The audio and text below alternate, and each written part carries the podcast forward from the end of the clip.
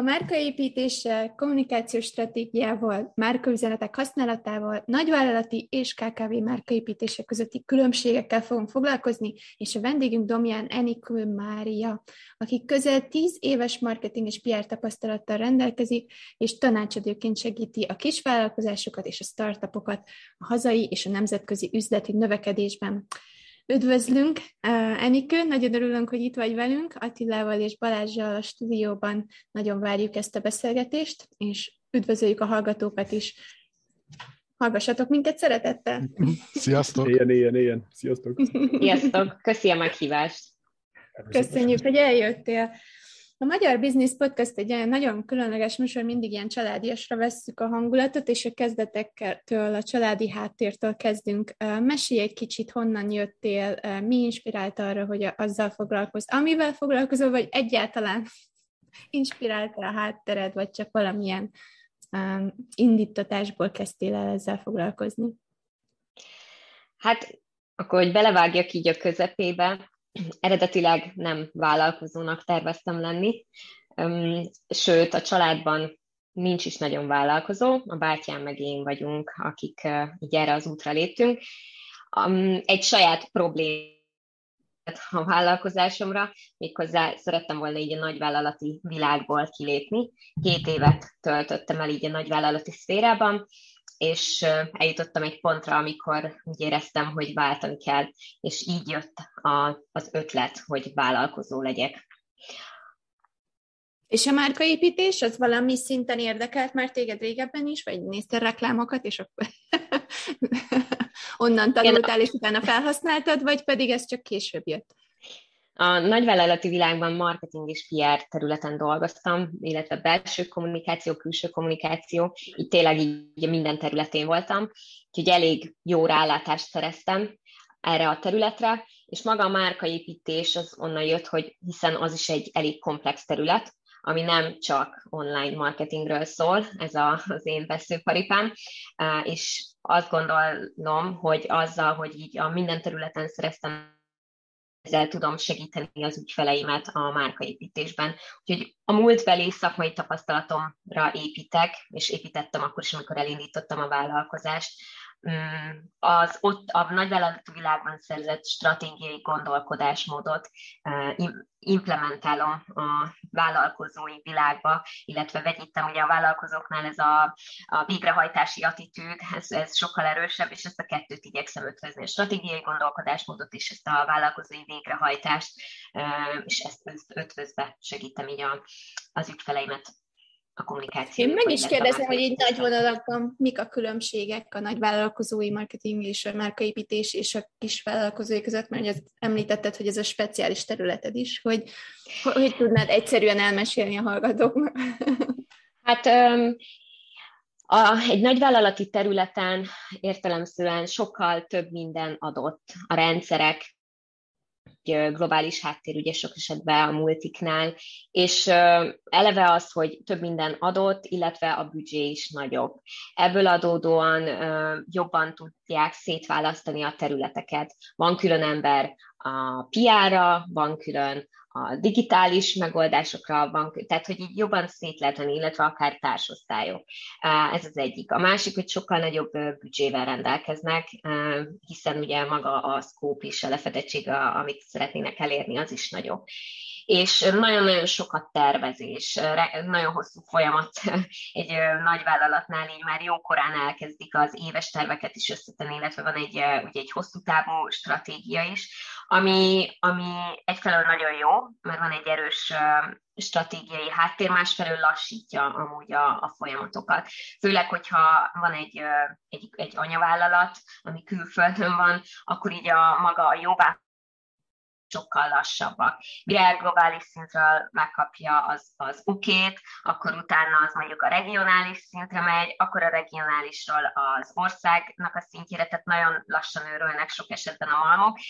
Bízom benne, hogy az elmúlt években, mióta nem vagyok a nagyvállalati világban, ez változott, meg persze mindig vannak jó kivételek, de hogy összességében véve azért ott egy ilyen lassabb, lassabb ez az egész versus a vállalkozó, akinél ugye meg pont, hogy minél előbb szeretné látni a munkájának az eredményét, ez az a action-orientált, tehát hogy meg célorientált, és sok esetben ott meg hiányzik a stratégia, hiányzik a, akkor a terv, hiányzik a hosszú távú cél, a középtávú is sokszor, vagy a rövid távú, hanem, hanem inkább ilyen végrehajtás vezérli. Aminek megvan amúgy az előnye, hiszen így gyorsabban pörögnek a dolgok, viszont a hátránya is, hiszen látom azt, hogy ebbe is belekapnak, apa is belekapnak, és akkor így nincsen a, összehangolva az egész, illetve nincs meg az, hogy hova szeretnének úgy igazán eljutni. Itt is természetesen nagyon ö, sok kivétel van, meg hát ö, a cégméret is, cégmérettől is függ, meg, meg maga a, a cégtől is, illetve a vállalkozónak a szemléletétől, meg a, vállalko- a vezetőségnek a szemléletétől. Biztos vagyok. Biztos vagyok benne, hogy még beszélünk erről, pont Attilát akartam mondani, hogy Attila tudja, hogy van valami, amit szeretne mondani. Tehát teljesen jogos, ez tényleg az, hogy attitűd kérdése inkább. Tényleg a nagy, a sok nullát eltekintve attitűd kérdése. És e- ez az, ami, ahol szerintem nagyon sok KKV el félre tolja a dolgokat, vagy elbassza szép magyarul megmondva, az, hogy nem ülnek le és nem gondolkodnak el. Hogy mi az első lépés, mi a második lépés, mi a harmadik lépés, és miért csináljuk azt, amit csinálunk. Szóval meg kell, alá kell támasztani, hogy mi tegnap is Pegivel beszéltük, hogy egyszerű gyereknyálladzót akar tervezni, vagy csinálni, és meg felvásárolta az összeset Magyarországon. Mert nem tudod, hogy, hogy, hogy ha nem, nem ismered a piacot, akkor nem tudod, ho, hova, kell, hova lehet bevágódni. És ugyanez az alapgondolat van, hogy a marketingnél, a stratégiánál, a PR-nál, a bla bla bla bla, bla mindennél. És attitűd. Igen. Oké, okay, oké, okay, tehát akkor kaptunk egy leckét pozícionálásból, tehát ezt így kitaláltad, hogy akkor bepozícionálod magad, de nincs túl nagy verseny, tehát azt hiszem, hogy elég sok uh, ilyen magánzó freelancer ugyanezt a, a társaságot célozza, illetve náluk a hajlandóság az az, ami általában kicsi, tehát nem ismerik fel, hogy nekik erre szükség lenne, mindent megpróbál ingyen és maga, tehát hogy mennyire, mennyire nehéz itt érvényesülni. Igen, ez egy nagyon jó kérdés. Valóban Dunát lehet rekeszteni a marketing szakemberekkel, hogy így mondjam. Mm, a, én azt tudom mondani, hogy én eleve szeretem magam, mert így is van, nem freelancer vagyok, szabadúszó, nem tanácsadó, e, és ez egy picit más. És, és pont a, abban vagyok más, meg abban igyekszem máshogy segíteni az ügyfeleimnek, hogy én a teljes spektrumát lefedem a kommunikációnak és a márkaépítésnek, és ebből relatíve kevés van. A legtöbbem, legtöbb szakember, freelancer, bármi, ők online-ra mennek rá, vagy stb. Én pedig így az egészet átlátom, és tudok segíteni az ügyfeleimnek, hogy ha szükség van webfejlesztőre, SEO-sra, grafikusra, bármire, akkor milyen szakembereket húzzanak be. Tudok segíteni nekik abba, hogy mire figyeljenek, ha egy szakembert akarnak mm, megbízni, tehát hogy a legjobbat találják meg önmaguknak. Tehát az, abba, egy ilyen márkaépítési tanácsadóból, aki az egész spektrumot lefedi, kevesebb van. Természetesen nem vagyok egyedül, mm, de kevesebb van. Itt a fontos az, hogy pozícionálod magad, illetve hogy hogyan építed a vállalkozásodat. Mikor kezdted a vállalkozást? Én két és fél éve kezdtem el. Tulajdonképpen a még a nagyvállalati világban dolgoztam, amikor már vállalkozó lettem, de akkor még csak egy ügyfelem volt, akit így a szabadidőmben segítettem. Aztán tudatosan szépen az egyik világot elhagytam, a másik világba beléptem, és hál' Istennek azt tudom mondani, hogy ajánlás útján folyamatosan jöttek az ügyfelek, tehát hogy nem, nem kellett hirdetnem magam eddig soha. Természetesen ugye most a jelenlegi üzleti modellem az mondjuk nem is feltétlenül kívánja meg, hogyha így ajánlás útján jönnek, Um, és tényleg így a, a, az elején az ismertségemből jöttek az ajánlások, most pedig már korábbi ügyfeleim ajánlanak tovább, és tőlük jönnek új ügyfelek. Mindig Akkor nem is volt gond az elején se az ügyfél, ügyfélkeresése? Nem, egyáltalán nem, hál' Istennek. És pont a, amikor teljes munkaidős vállalkozó lettem, hogy így mondjam, akkor ütött be a COVID, ami, ami tényleg külön hálás voltam, hogy nekem nem volt gondom azzal, hogy munkát keressek, hanem rengeteg, rengeteg megbízásom volt. Balázs, szerettél volna valamit mondani? Nem, talán én is ezt a Covid-ot akartam megjegyezni, hogy azért ez, ez nem tudom mennyire szerencsés vagy szerencsétlen váltás, de most már így alakult, és mindig a legjobb az, amikor a, az ügyfelek visszatérnek, vagy az ügyfelek ajánlanak, az a, az a leghitelesebb. Én akartam még hozzászólni, hogy igen, nagyon tetszik ez, amit mondtál, nagyon egyet is értek vele, hiszen manapság már annyira fejlődött a technológia, hogy a aránylag idézőjelbe teszem az egyszerű problémákat, beírsz egy Google keresőbe, és meg tudod rá a választ. Aránylag elég normális választ kapsz, megbízható. Viszont amikor komplex problémáról van szó, ami se valami szoftver nincsen készen ilyesmit megválaszolni, akkor viszont tényleg azon, hogy emberekhez kell fordulni, akik ezt értik. Ilyen stratégiai tanácsadók, mint te meg én. És valahogy tényleg ezek a freelancerek, meg az ilyen egyedül vállalkozók azt nem értik meg, hogy nem, nem azzal kell, nem arra kell fektetni a hangsúlyt, hogy egy valamire fókuszáljunk, hanem az, hogy annak milyen alternatívái vannak. És akkor így adjunk tanácsot a, a különböző cégeknek, mert, mert nem mindenkinek jön be az, hogy most tartalommarketing, vagy az, hogy most hirdetés, vagy az, hogy csak PR, mert ugyebár azt is lehet csinálni, de ugyebár más cégnek van más termék, más cég, más kultúra, stb. stb.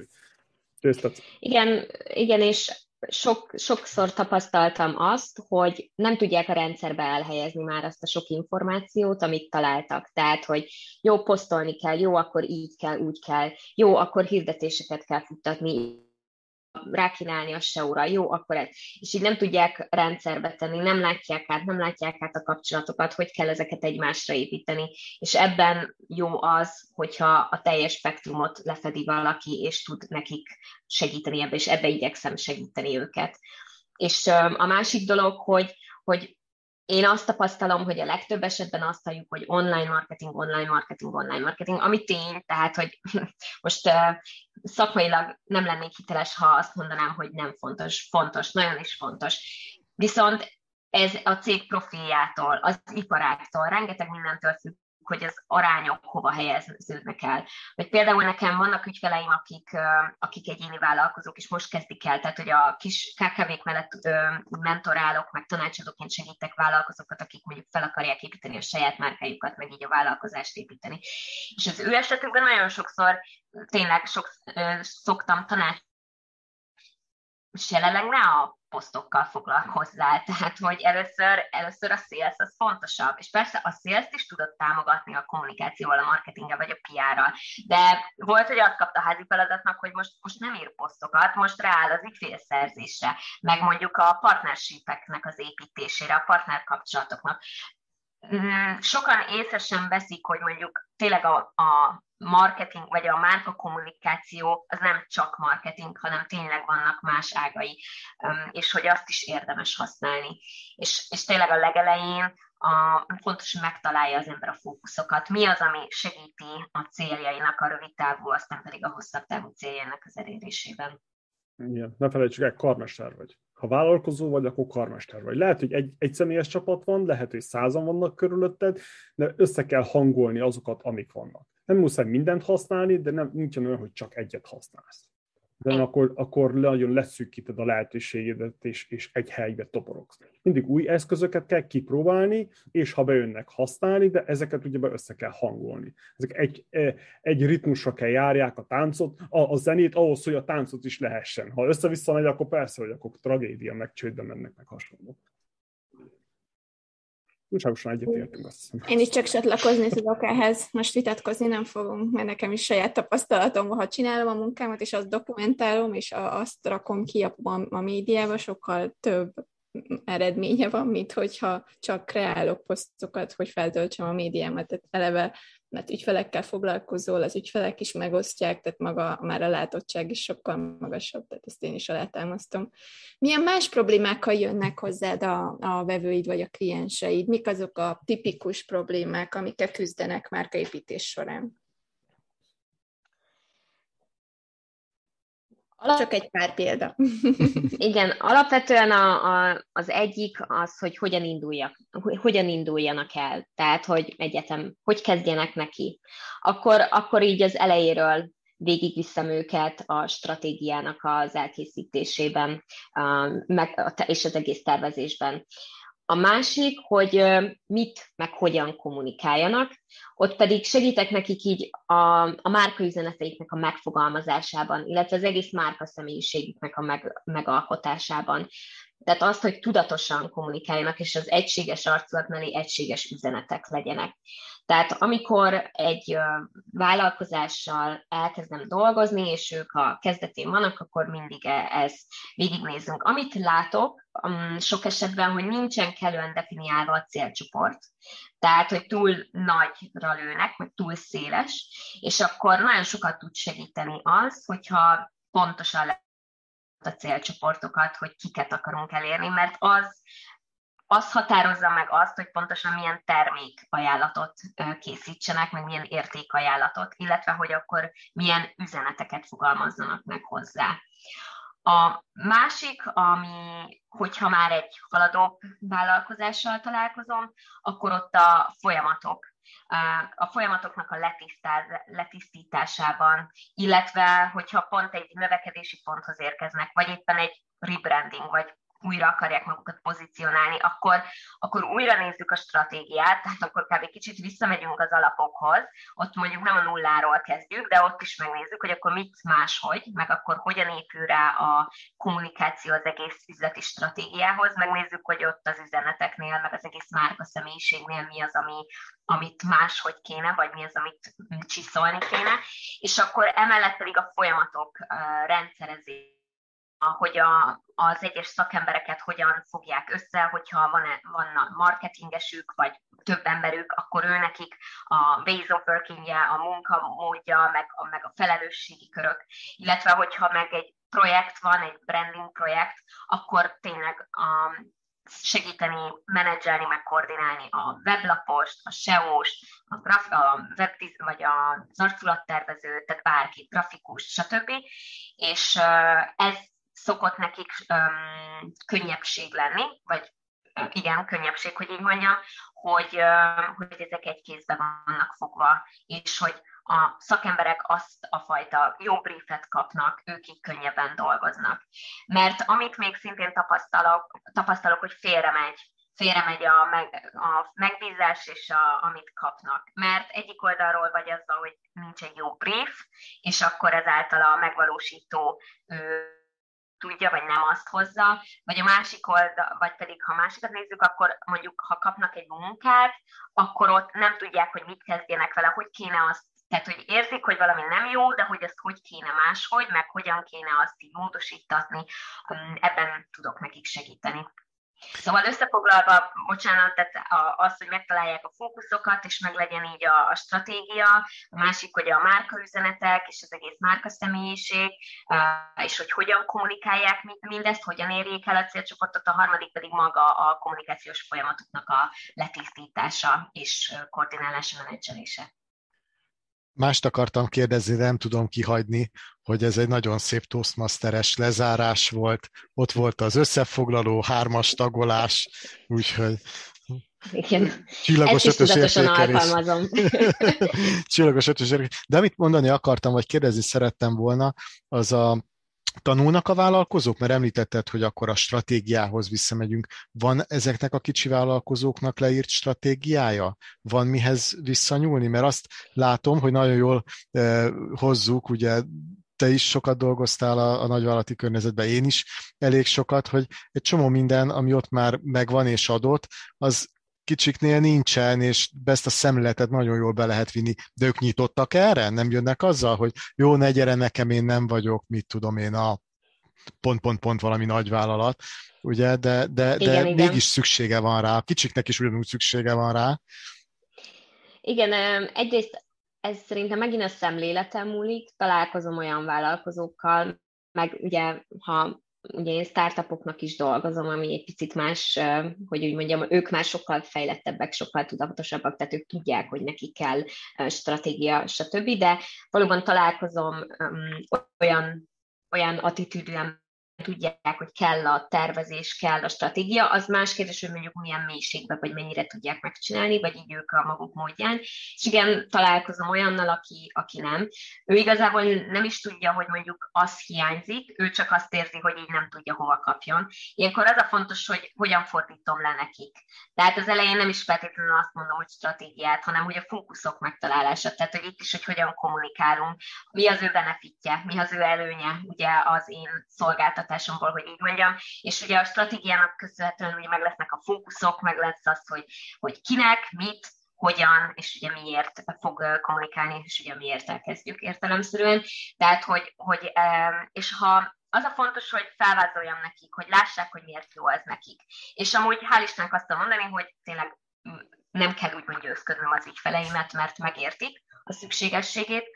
Volt olyan eset, amikor, amikor úgy indultunk neki, nekik nem szükséges így a stratégia, nekik inkább így konzultációra lenne szükség a részemről, hogy így az irányokat megtaláljuk, de igazából, ahogy elkezdtünk dolgozni, szépen ugyanúgy a stratégia mentén mentünk végig, és ők azt nem is látták, vagy aztán egy bizonyos ponton úgy mondtam, hogy nem mellesleg a stratégia, a stratégiai lépések ezek, és, és, és fel is ismerték, Sőt, volt olyan eset, amikor egyszer az ügyfél mondta azt, hogy aha, azt hiszem most hiányzik a stratégia. És akkor én mondtam, hogy igen, és aztán szépen visszakanyarodunk. Meg, meg ez megint az, hogy, hogy segítem, hogy támogatom az ügyfeleket. Én értelemszerűen úgy tudom őket hitelesen támogatni, hogyha megvan a szakmaiság mögötte, maximum máshogy csomagolom, vagy, vagy legalábbis nem, nem így mondom nekik, ha ő nekik ez nem, ha ő nekik ez így nem egyértelmű, vagy nem érthető. És hogy, és hogy jön be a képbe a PR? Nekem az, a PR is annyira érdekes, hogy általában ezt külön emberek szokták csinálni. Tehát úgy, hogy valaki, aki csak PR-ra szakosodik, és te pedig ezt is mint tanácsadó csinálod. Melyik területét, vagy pedig uh, hogy, hogy, uh, hogy merültél bele a PR területét? Én a nagyvállalati területen dolgoztam, tehát a nagyvállalati világban jó pár évig dolgoztam a PR PR csapatban, és abba tartozott bele maga a, ugye, a külső kommunikációja a cégnek, de amúgy a belső kommunikáció is volt olyan cég, ahol ez így egybe volt, hogy belső kom és PR. Mm, ugye mi ügynökségekkel dolgoztunk együtt. A, tehát volt egy PR ügynökségünk, akinek megvoltak az újságírói kapcsolatai, um, és ugye a, a, a mi briefünk, meg stratégiáink alapján meg volt, hogy milyen PR kommunikáció kell, hogyan. Mm, azt mindig leszoktam szögezni, hogy nekem mondjuk ami gyenge újságírói kapcsolataim van, amúgy egy-egy médiumhoz most már um, kapcsolatom, de hogy tehát, hogy én nem tudok helyettesíteni egy PR ügynökséget. Viszont a PR az nem csak sajtó, most már nem csak sajtókommunikáció, hogy így mondjam. És, és a PR, én ezt a PR és partnership így egybe szoktam kezelni, és ide tartoznak az esemény megjelenések, vagy, vagy a online fórumokon, blogok. Én a podcastet is ide sorolom, bár ezt amúgy így több helyre is lehet tenni alapvetően, de ha azt nézzük, ha valaki megjelenik. Tehát ugye a PR, ami ami a nem saját csatornáid, most inkább nem definiálom, de a lényeg, hogy ugye több, több ága van. És ahogy én tudom segíteni az ügyfeleimet, hogy megnézzük, hogy a marketing csatornákon, meg a marketing eszközökön kívül hogyan tudnák ők még láttatni magukat, és, és akkor ide jön be azt, hogy nézzük meg, hogy milyen eseményeken tudnának megjelenni, hol lehetnének ha ugye, ha eleve szolgáltatás alapú a vállalkozás, akkor ugye ez nagyon jó, mert a szakmai hitelesség, ha termék alapú a vállalkozás, akkor is jó, mert akkor az iparági um, kredibilitásukat erősítik azzal, hogy előadnak szakmai konferenciákon. Tehát megnézni, hogy eseményeken. Megnézni, hogy milyen um, partnerségek, meg kollaborációs együttműködések vannak. Keresztbe ajánlani egymással másokat, a szolgáltatásaikat, vagy ilyen, tehát ilyen keresztpromóció, az is nagyon hasznos tud lenni, vagy, vagy közös, ha online akkor közös aktivitásosokat indítani, tehát hogy ilyen, ilyen partnerségek. Vagy hogyha olyan van, mondjuk így a, a a, hogyha egy szolgáltatás, egy trénerről beszélünk, vagy egy coachról, vagy egy tanácsadóról, akkor mondjuk megnézni, hogy milyen szervezetekben, ha startup világ, akkor accelerátorokhoz tud becsatlakozni, vagy bármilyen szervezet szövetségbe, ahol szintén akár tudja értékesíteni a termékét, akár, akár csak a szakmai előadásokkal, bármilyen ilyen szakértői munkával. Tehát ugye ez egy sokkal sokrétűbb. És akkor ugye itt jön igen amúgy a maga a sajtókommunikáció is, hogy megnézni, hogy lehet, hogy nincsen újságírói kapcsolat, de nézzük meg, hogy amúgy a networkjében, amúgy lehet, hogy mégiscsak van, ahol mondjuk össze tudna hozni egy szakértői interjút, vagy, vagy bármit, vagy egy online fórumra bekerülni, egy blogra, és a többi. Szóval um, itt is azt tudom mondani, ahogy a marketingnél nem szabad leragadni a social médiánál mondjuk, vagy így, a, ugyanúgy a PR-nál meg mondjuk nem szabad leragadni csak a, a, a print megjelenésre, meg így a sajtó kommunikációra. És most, bocsánat, lehet, hogy aztán így szakmailag valaki azt mondaná, hogy a PR egy kicsit, vagy nem tudom, az eredeti definíciója máshogy van, de azt gondolom, hogy ezek folyamatosan változnak, és így evolválódnak így ezek a területek, és már sokkal több minden tartozik oda bele, mint régen. Az is bonyolódik, mint minden, ugyebár, hogy fejlődnek a dolgok, bonyolódnak. Igen.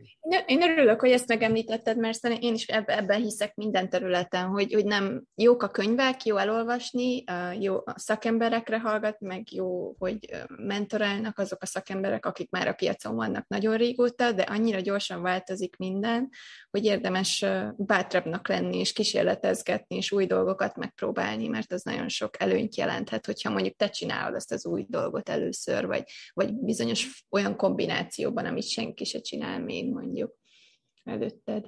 Nagyon tetszik ez a, ez a jelmondatod, amit, amit használtál, hogy power with goals, hogy erő van a, a célokban, és hogy ezt a PR-ra rávezetted, ez is egy nagyon jó kis marketing fogás. Hogy jött az ötlet, a, a, ez a power PR with goals? Igen, tulajdonképpen ez alatt a már viszem a vállalkozásomat, mert hosszú távon az a célom, hogy ne csak én legyek egy személybe, hanem csapatot építsek, és, és ezért már így az elejétől kezdve egy ilyen úgymond önálló márkát hoztam létre, ami most jelenleg azért a személyes márkámmal függ össze, de hosszabb távon több célom is van, hogy hogyan, egyrészt mondom a csapatot, hogyan bővítsek illetve így a szolgáltatások terén is mondjuk hogyan változzanak a dolgok, vagy hogyan bővüljön.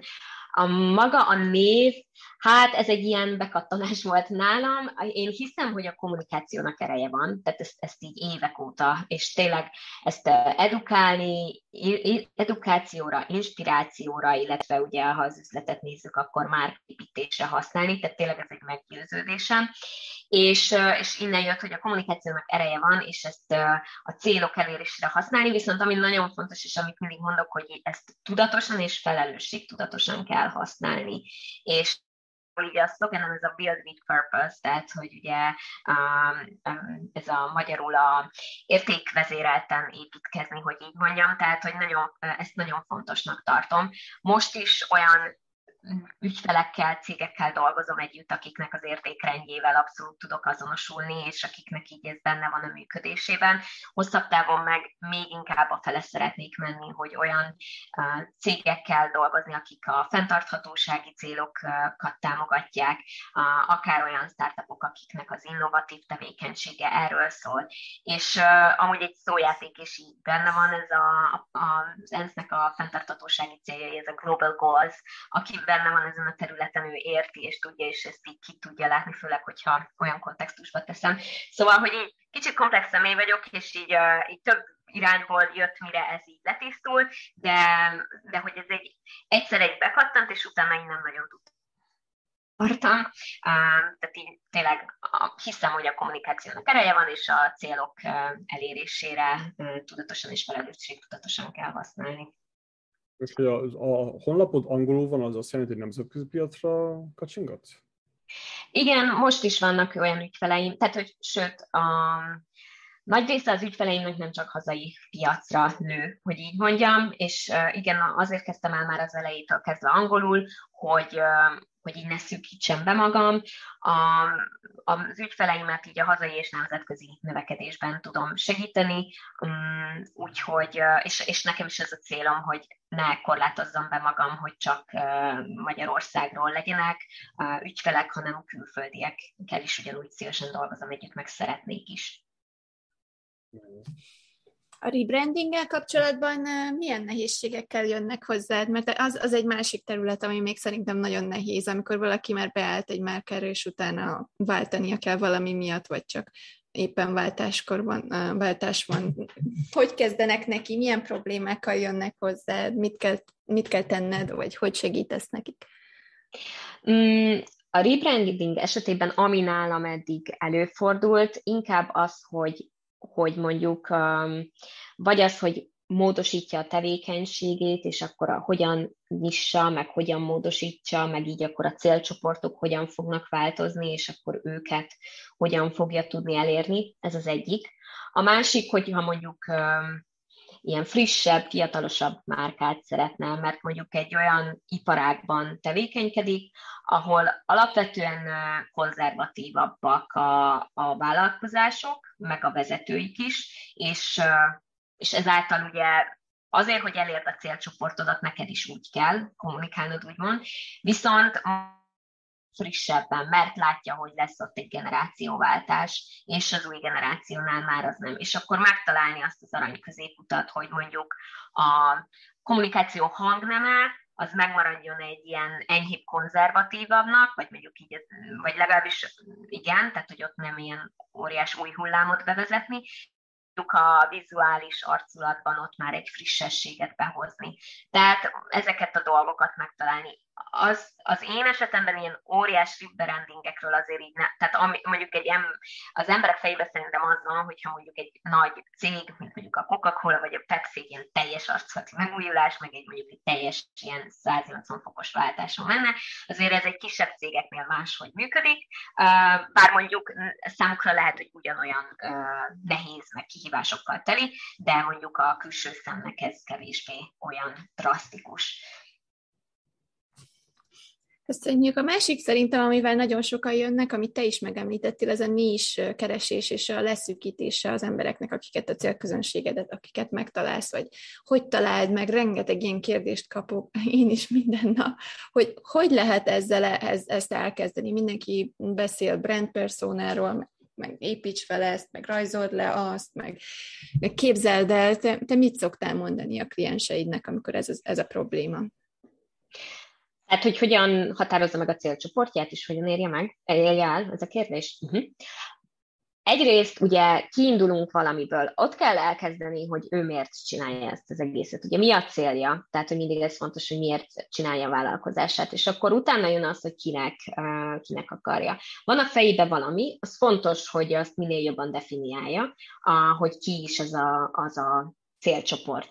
Minél inkább letisztítani. Ugye több célcsoport is lehet, hogyha mondjuk akár több van, vagy, vagy mondjuk a különböző célcsoportnak kicsit más üzenettel kell kommunikálni, akkor mondjuk azt a kettő, három, de annál többet mondjuk nem javaslok, célcsoportot minél jobban definiálja. Ez azt jelenti, hogy tényleg a klasszikus demográfiai adatok, stb. De nagyon fontos, hogy egyre inkább, hogy így minél inkább, hogy az érdeklődési kör, milyen problémapontok, ez egy kulcs dolog, hogy milyen problémákkal szembesül, szenved a célcsoport, milyen, vagy milyen vágyai ezek a desire milyen vágyakat szeretne, amivel ugye tudna reagálni a, a, a szolgáltatásával, a termékével.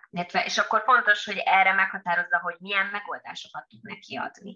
És minél, minél jobban így határozza meg a célcsoportját, és utána nagyon fontos, hogy validálja, uh, ami azt jelenti, hogy, uh, hogy tesztelje. Erre többféle mód van. Ugye azon kívül, hogy, hogy uh, ugye vannak a klasszikus dolgok, hogy nem tudom, ilyen kérdőíveket futtat, és akkor megnézi, hogy mondjuk arra a dologra uh, az emberek. Uh, igazából az, a, a, lehet maga hirdetésekkel is validálni. Tehát, hogyha megvan a, a célcsoportod meghatároztat, akkor szépen lehet ugye targetálni a, az online térben, és a megfelelő üzeneteket, a megfelelő termék kreatívval jól lehet, és ez is egy validációs módszer. Validációs módszer az is, hogy, hogy a sales folyamat során uh, amúgy ezt kb. mindenkinek amúgy is ajánlom, meg az a tapasztalatom, hogy mindenkinél az évek során egyre jobban letisztul, hogy ki is a célcsoport, és egyre jobban leszűkül, és az a jó, ha minél szűkebb, mert akkor annál könnyebben tudja definiálni és elérni. Szóval többféle módja van, és, és ez nem egy, egy hét alatt történő dolog, hanem, hanem szépen fokozatosan. És fontos ezért, hogy, hogy visszatérjen utána rá. Tehát adjon magának egy, egy időt, hónapokat, vagy egy hónapot első körbe, aztán utána, vagy ha van egy ilyen hirdetési verzió, akkor pár nézi, hogy mit jöttek a hirdetésből, akkor utána módosítja az üzeneteket, vagy módosít a célcsoportnak a targetálásán bármi. Tehát ott azért így gyorsabban lehet eredményt. Egy sales, folyam, sales esetében, meg így a networking esetében ez egy lassabb dolog, mm, de, de tényleg időt is kell hagyni magunknak, viszont ami nagyon fontos, hogy el kell indulni. Ha már egy bizonyos pontra elért, és van valami a fejében a célcsoportról, akkor induljon el, kezdje el, és aztán majd próbálja az evés. Ú, ez nagyon tetszik, amit mondtál, mert ez tényleg ez a feedback loop. Ugyebár ez, ez annyira hiányzik a cégeknél, főleg a kicsi cégeknél, hogy jaj, hogy nincs meg az a, az a rendszer képítve, az a csatorna, hogy azt, amit csinálsz, hogy val onnan az eredménytől, ugyebár ez, ezt az információt visszanyomja a forrásig, hogy, hogy ez a feedbacket megkapja, hogy lássad, hogy, hogy hé, ugyanazzal a sebességgel megyek minden, ami itt elő van írva, hogy, hogy nem lépjél túl a kocsit, hogyha vezetsz, most példát akarok hozni, hogy a sebességen ne lépjünk túl. Vagy ha túllépünk, ne nagyon lépjünk túl. Meg ne, vagy ne túl alacsonyan, hogyha a feedback loop. És tényleg pici Igen. dolgokra is. Ez annyira fontos. Hogy folyamatokról beszélnek, hogy hogyan, hogy elhozzák az árut Kínából, és elosszák, és nem tudom micsoda. Oké, okay, és a feedback loop az, hogy a, az ember megfogja, a vásárló megfogja, kinyitja azt a csomagot, és nem tetszik neki valamit, akkor mit csinál? Mint akkor olyan, olyan dolgok vannak, hogy még egy telefonszám sincsen feltüntetve, vagy, vagy nincs egy egyszerű honlap, és akkor honnan tudod, hogy az a, az, a, az a termék vagy szolgáltatás kiváltja azt az érzést, amit te azt akarsz. Így van, igen. És főleg amúgy egy, ha terméktípusú, de amúgy szolgáltatásnál is mind a kettőnél nagyon jól lehet alakítani a terméket is, meg a szolgáltatást Igen. is így a visszajelzések alapján. És főleg olyan típusú cégek, amik meg hardware gyártanak, tehát amik tényleg termék és ráadásul hardware meg szoftver, ott még inkább fontos, hogy, hogy megkapja azokat a feedbackeket, mert azokat a, az ilyen feature-öket, meg a tulajdonságokat tud tudja módosítani a termékét, és mondjuk tényleg van most olyan startup, akikkel dolgozom, akiknél ugye fontos, hogy mielőtt tömeggyártásra kerül a sor, meglegyenek a megfelelő visszajelzések a célcsoporttól, meg biztosan legyen definiálva, hogy a célcsoportnak van igénye arra a termékre, és arra a termékre van igénye, amit ők adnak. Máskülönben, mert, mert utána elkészítik nagy mennyiségbe, és ha nem tudják eladni, akkor meg bebukták. Igen, hogyha el is adják, és a második adagot nem tudják eladni, akkor az még nagyobb szívás. Igen, hát azért ne felejtsük el, nagy cégeknél erről nagyon híres a Google, ugyebár amit csak lehet, az mér. De szó szerint, amit lehet, azok mérnek az első naptól kezdve, azért vannak ott, ahol. Ugye volt egy egészséges attitűdjük, meg az volt, hogy oké, okay, nézzük meg, hogy jó úton haladunk, és minden mérnek. És akkor egyszerű cégeknél olyan nincsen, hogy egy Google Analytics nincsen beállítva. Szóval ilyen igen. dolgokon Igen, igen nem kell ez kicsinek lenni, én nagy cégről is tudok, ahol én annyira szerettem volna visszajelzést adni neki, és nem, nem, nem hallgatta meg a, a szuper, szuperautomata rendszer, tehát én biztos vagyok benne, hogy ott a vállalati bordnál ilyen, ilyen aranyplecsniket kapott rengeteg ember, hogy hogy automatizáltuk, és hú de digitális. Megkérdeztük, mennyire vagy elégedett a honlappal, bevéstem egy nagy egyest, mert nem tudtam elvégezni, amit akartam, és akkor Enikő, te, te mit, mit mondanál ilyenkor? Mi, mi lenne a következő lépés? Valaki beír egy egyest, akkor mit csináljon a, a honlap? Mm, érdemes felkeresni, ha ugye tudja, ha mondjuk valahogy van trekkelve, akkor... Te vagyok azonosítva, igen, igen. Akkor, akkor érdemes ilyenkor felhívni, és ugye ilyenkor nem a száramon kérő hang, nem egyáltalán, tehát itt is fontos, hogy milyen tone of voice-t használunk, meg milyen megközelítést, hogy, hogy megkérdezni, hogy nagyon örülünk a visszajelzésének, mindig értékeljük, látjuk, hogy van még fejlesztendő, ő miért, miért ezt adta, és mit mit látna mi szükségesnek, hogy fejlesztve legyen. Amúgy cég is csinálja azt, hogy, hogy ugye kiküld ilyen kérdőíveket mondjuk vásárlás uh-huh. után, vagy azt, hogy mondjuk direktbe felhív egy, egy vásárlót. Uh-huh. És ez szerintem nagyon fontos, vagy ha látja, hogy törzsvásárló, akkor őt direktbe megkeresi, mert őt, ők már elkötelezettebbek, nyitottabbak még inkább mondjuk a visszajelzésadásra. Szóval nagyon fontos a visszajelzés, uh-huh. kérés és adás. Igen, igen hogy lezárjam ezt a sztorit, mi volt a, bevéstem az egyest, és azt hittem, akkor megkérdezik, hogy akkor mit kéne változtatni, meg ilyesmi. Következő üzenet. Köszönjük szépen a visszajelzését. Soha nem kerestek, soha vissza nem tértek rá, hogy neked, barátom, mi volt a bajod, megkérdezték egytől ötig, hogy mennyire voltam elégedett. Egyes. Jó van, nagyon szépen köszönjük a visszajelzést.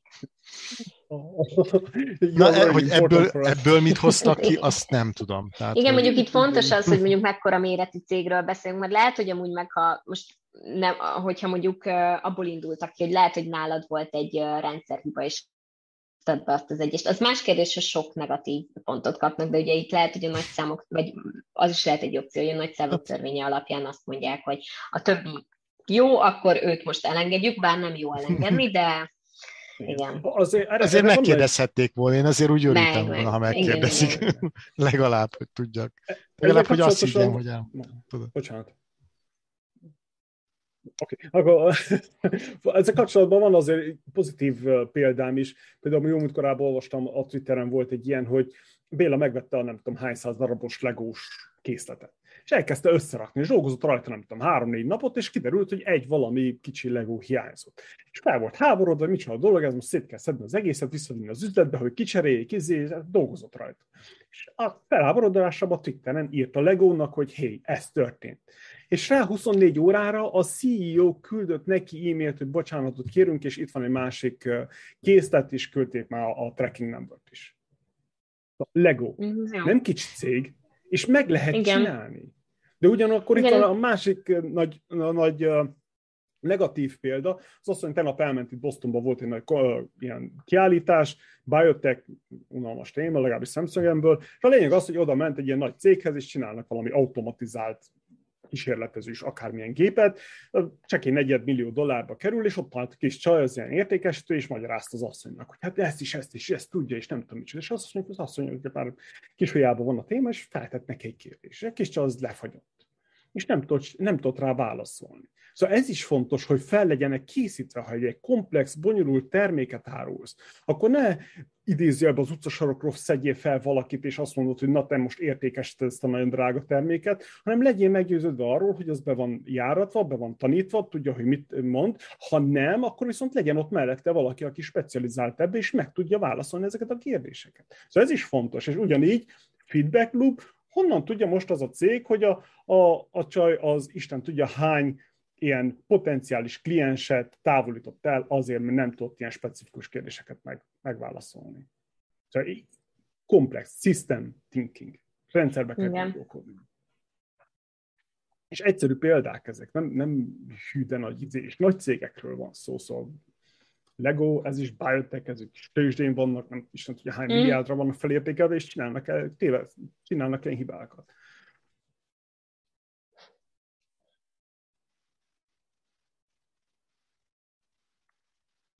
Andi, nem hallunk. Valami történt.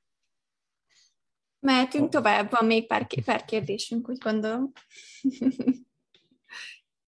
Szerintem még az is nagyon érdekes, én erre vissza szeretnék térni erre a, erre a purpose-driven vonalra, ami benne van a te vonaladban, hogy, hogy a, hozzájáruljunk, visszaadjunk. Ez ma nagyon trendi, úgymond, és hogy mi változtatja meg a, azok, hogy, hogy mi dönti el, hogy ez egy stratégia, aki valaki tényleg tudatosan használja, arra, hogy tényleg jót tegyen, vagy pedig csak azért használja, hogy na akkor most marketing, és akkor nagyon sok ilyet látok, hogy mikor jobban megismerem őket, akkor ez csak egy marketing fogás, hogy, hogy na akkor most csináljunk valami jót, és nincs mögötte semmi. Hogy, hogy ez hogy alakult ki, eh, mit gondolsz erről, és, és mondjuk te, hogy, hogy eh, biztosítod azt, hogy azok a dolgok, amikben te hiszel, azok meg is valósuljanak. Hát azt gondolom először az egyik kérdésedre válaszolva, vagy hogy alakult ki, hogy ugye márkák folyamatosan próbálnak kitűnni a tömegből. És az embereknek ugye egyre tudatosabbak vagyunk emberek, és amellett, hogy egyre az értékek, értékek is egyre fontosabbak, és ezt felismerték a márkák, és igyekeznek ugye a, a céljaik mögé állítani ezeket az értékeket, és igen, itt jön az, hogy valakinél ez csak marketing, valakinél meg benne van mondjuk a stratégiájában. Az biztos, hogy az egy, a generációk, a fiatalabb generációk egyre inkább afelé tendálnak, hogy fontos nekik, hogy mit képvisel egy márka, tehát fontos nekik, fontos nekik ez a purpose, az értékek, stb. Muszáj, hogy a, a cégek nyissanak e felé. Azt látom, hogy szakmai fórumokon is folyamatosan megy erről a, a vitázás, hogy, hogy akkor most mi a purpose, meg akkor melyik, melyik a purpose driven, meg melyik nem. Én ezekben nem szeretek így beleállni. Szerintem az a fontos, hogy már a kezdetektől az ember tudja, ahogy a magánemberként ugyanúgy vállalkozóként és a vállalkozásában is, hogy milyen ért. És ezeket hitelesen képviselje, és ne csak képviselje, hanem a cselekedeteibe is ott legyen. Tehát ez mindenhol visszaköszönjön a customer service-ben, de ugyanúgy a kommunikációjában, mindenben. És akkor utána jön ugye a cselekedeteiben, hogy milyen aktivitásokat, vagy milyen, ö, miket támogat, milyen eseményeket. Ugye, és akkor igen, itt jön az, hogy persze szponzorációba beépíti, és akkor jó napot, és akkor ezt így kipipálta, vagy mondjuk aktívabban lesz, vagy egy ilyen dominánsabb. Ezt talán azt gondolom, hogy úgy tudja leginkább felismerni az ember, ha jobban, jobban látja, vagy többször követi, akkor így fel tudja ezeket ismerni. De ugye vannak olyan cégek, akik már eleve ezt a küldetést, tehát a küldetésükben is, és az, a mindennapi tevékenységükben is ez van, és mondjuk a termékükkel, vagy a szolgáltatásukkal is ezekre reagálnak, ezekre a, a fenntarthatósági törekvésekre, vagy bármilyen emberi uh, jogokra, társadalmi felelősségvállalásra, bármilyen. Tehát sokkal egyértelműbbek, hogy ott látszik, hogy e köré épül az egész. Szóval most így a kérdésedet, hogy hogyan derítse ki az ember, vagy szerintem, tehát ha látod, ha, ha akarod, utána tudsz menni, és akkor látod, hogy alapvetően mit csinál mindennapi szinten, hogy kommunikál, mit kommunikál, stb. Látja az ember azt, hogy hogy miről szól az egész üzleti tevékenysége. Én azt szoktam mondani, mert egy kis vállalkozónak ugye teljesen más az eszköztára, mint egy nagy vállalatnak. Nincs akkora büdzséje, a kapacitása se annyi, nincs annyi emberi erőforrása, ideje, hogy, és hogy értelmszerűen ugye az üzleti tevékenysége fontos, meg a profitszerzés, vagy bármilyen de apró dolgokkal is már hozzá lehet járulni, meg, meg azt, hogy ahogy csinálja, meg azt, hogy mondjuk ha tényleg, ha egy szolgáltatásról van szó, ha olyan problémákra ad választ, ami segíti mondjuk az ügyfeleinek így a jobb életet, úgymond, tehát hogy a céljai önmagát jobban megismerni, ha egy coachról van szó, vagy bármi. Tehát, hogy, hogy apró dolgokkal is lehet ezeket, ugyanúgy ezeket az értékeket képviselni, és itt nem kell ilyen óriás aktivitásokra, vagy óriás dolgokra gondolni, akkor is tudunk lenni hitelesek. Illetve ugye a, tényleg nézzük meg, hogy mi a, a, az eszköztárunk, Mm, pro alapon, akkor a szakmai tudásunkkal járuljunk hozzá más szervezeteknek a tevékenységéhez. Tehát, hogy ez is egy módja. Én, én nem szeretem ezeket a nagyon merev definíciókat, hogy akkor mi nem, mi nem. Végeredményben az a fontos, hogy hiteles legyen az a kép, amit mutatsz meg a, a, az egész tevékenységet, és apróbb dolgokkal is ugyanúgy lehet másoknak az életére hatni, vagy, vagy, vagy csak szimplán így segíteni, visszaadni a környezetünknek. Uh-huh. Nekem nagyon tetszik az is, hogy a fenntarthatóságot is beépítetted már eleve a vállalkozásodba, mert tulajdonképpen ez nem sok ember gondolja át mondjuk stratégiailag, hogy ez pénzforrást is jelenthet akár pályázatoknál, vagy akár a jövőben, hogyha valamilyen konkrétabb projektbe beszállsz, mert hogy eleve már olyan embereket keresnek, akik ezzel foglalkoznak, és ha beépíted az üzletmenetedbe, akkor nyilván téged majd amikor oda kerülsz, akkor előnyesebben fognak mondjuk megítélni egy ilyen pályázatnál. Ez tudatosan nálad is benne volt, amikor az elején felépítetted a marketing stratégiádat?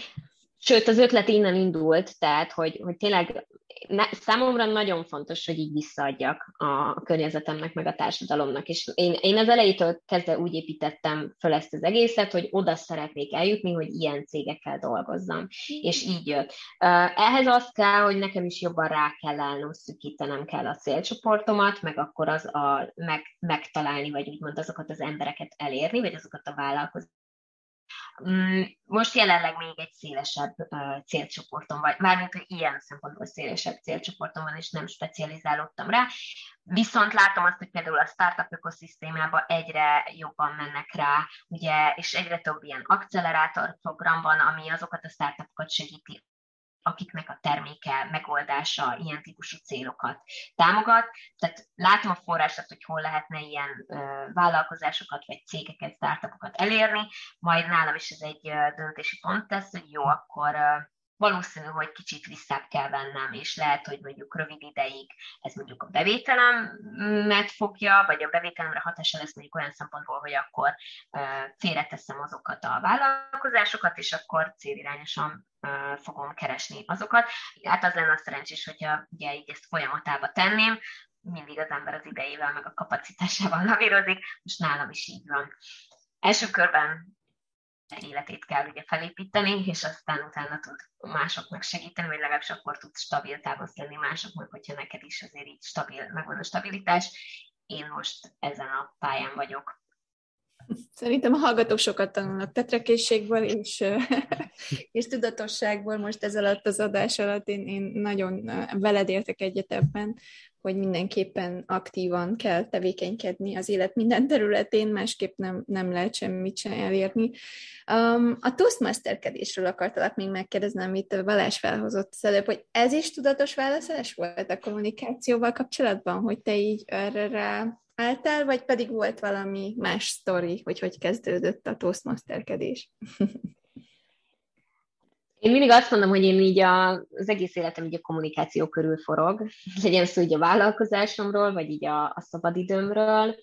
Ezt tudni kell, hogy én már nagyon kicsi koromtól kezdve mond így aktívan gyakoroltam így a kommunikációs készségeimet. Én négy évesen már vers, versmondó versenyen voltam. Anyukám magyar tanár, irodalom nyelvtanszakos tanár, és, és apukámnak is nagyon jók a kommunikációs készségei, úgyhogy volt kiktől látnom jó példát ilyen-olyan módon, és hál' Istennek a szüleink olyanok, így uh, sok oldalon próbáltak minket fejleszteni, tényleg versmondó verseny, mesemondó verseny, nagyon sok tanulmányi verseny, uh, zeneiskolás voltam, ott is rengeteg verseny, tehát az, hogy szerepeljek, színpadon álljak, uh, ez így nem, nem volt idegen számomra, meg így komfortos is volt. És, és aztán ugye egyre többet kellett prezentálnom a, a tanulmányaim során, az is rengeteg esettanulmányversenyen vettem részt, cégek előtt prezentáltam, tehát hogy ahogy úgy idősödtem, ez is úgy egyre jobban fejlődött ez a rész. És aztán jött a munkám, ott is felsővezetőknek kellett prezentálnom, meg céges stb. Um, úgy gondolom, meg akkor is úgy gondoltam, hogy jó alapjaim vannak, viszont mindig van hova fejlődni. És uh, egy nagyon jó uh, ismerősöm, barátom, a Horváth Ádám, aki akkor már egy, uh, egy törzs uh, tagnak mondható volt a Toastmasters-be, és a mai napig az, ő javasolta, hogy ez nekem való, higgyem el, nagyon sokat fog adni. És, és aztán így is lett, egy évig halogattam, nem is azért, mert hogy nem gondoltam, hogy nem lesz jó, hanem annyira sűrű volt az életem, de persze mindig arra van az embernek ideje, amire akar, akkor máshova allokáltam az időmet. Aztán egy év után eljutottam egy Toastmaster-testre, és ott is ragadtam, most már több mint öt éve. Szóval ez egy ilyen evolúció, és csak így, ez, ez, bocsánat, egy történet, amit így szeretek megosztani. Így emlékszem, 7 éves voltam, amikor tévét néztem, és az egyik tévécsatornának, gyerekcsatornának volt egy gyerekeket keresnek az ENSZ-nek az egyik ilyen fenntarthatósági csúcs találkozójára, ahol így a klímaváltozás, vagy így a környezetszennyezésről beszélnek meg ellen is. Így emlékszem, hogy akkor hallottam ezt a felhívást, így egyből elkezdtem gondolkodni, és így pörögtek az érvek a fejembe, meg kb. egy ilyen mini beszédet tettem össze.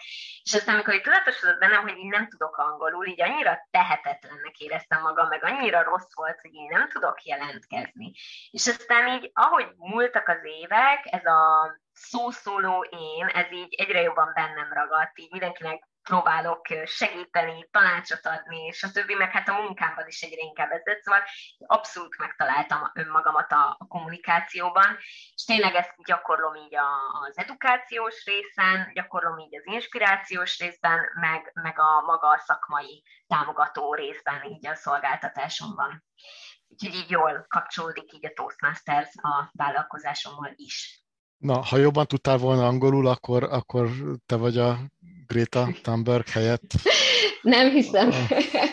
Annyira nem voltam vagy nem tudom, ő más karakter, én, én nem az a típusú karakter vagyok, kétlem. De hát lehet, jól jártunk egy... volna veled, tehát most hogy mondjam, tehát hogyha... De párszor már megkaptam, hogy UNICEF nagykövetnek, vagy ilyen hasonló nagykövetnek el tudnának képzelni, mm, amit amúgy az a vicc, hogy én is, de, de, de más, máshogy próbálom, máshogy próbálom um, segíteni. Sok, több szervezetnek is segítek amúgy a pro bono alapon, akár mentorálásban, akár így tanácsadóként, tehát hogy így igyekszem, igyekszem én is így visszaadni, nem csak a Toastmasters-ben, hanem más non-profit szervezetnél is.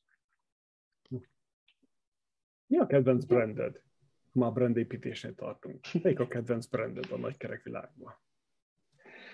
Fú, hát És ezzel miért? most nem ezzel most nagyon megfogtál. Nem tudok kiemelni egyet.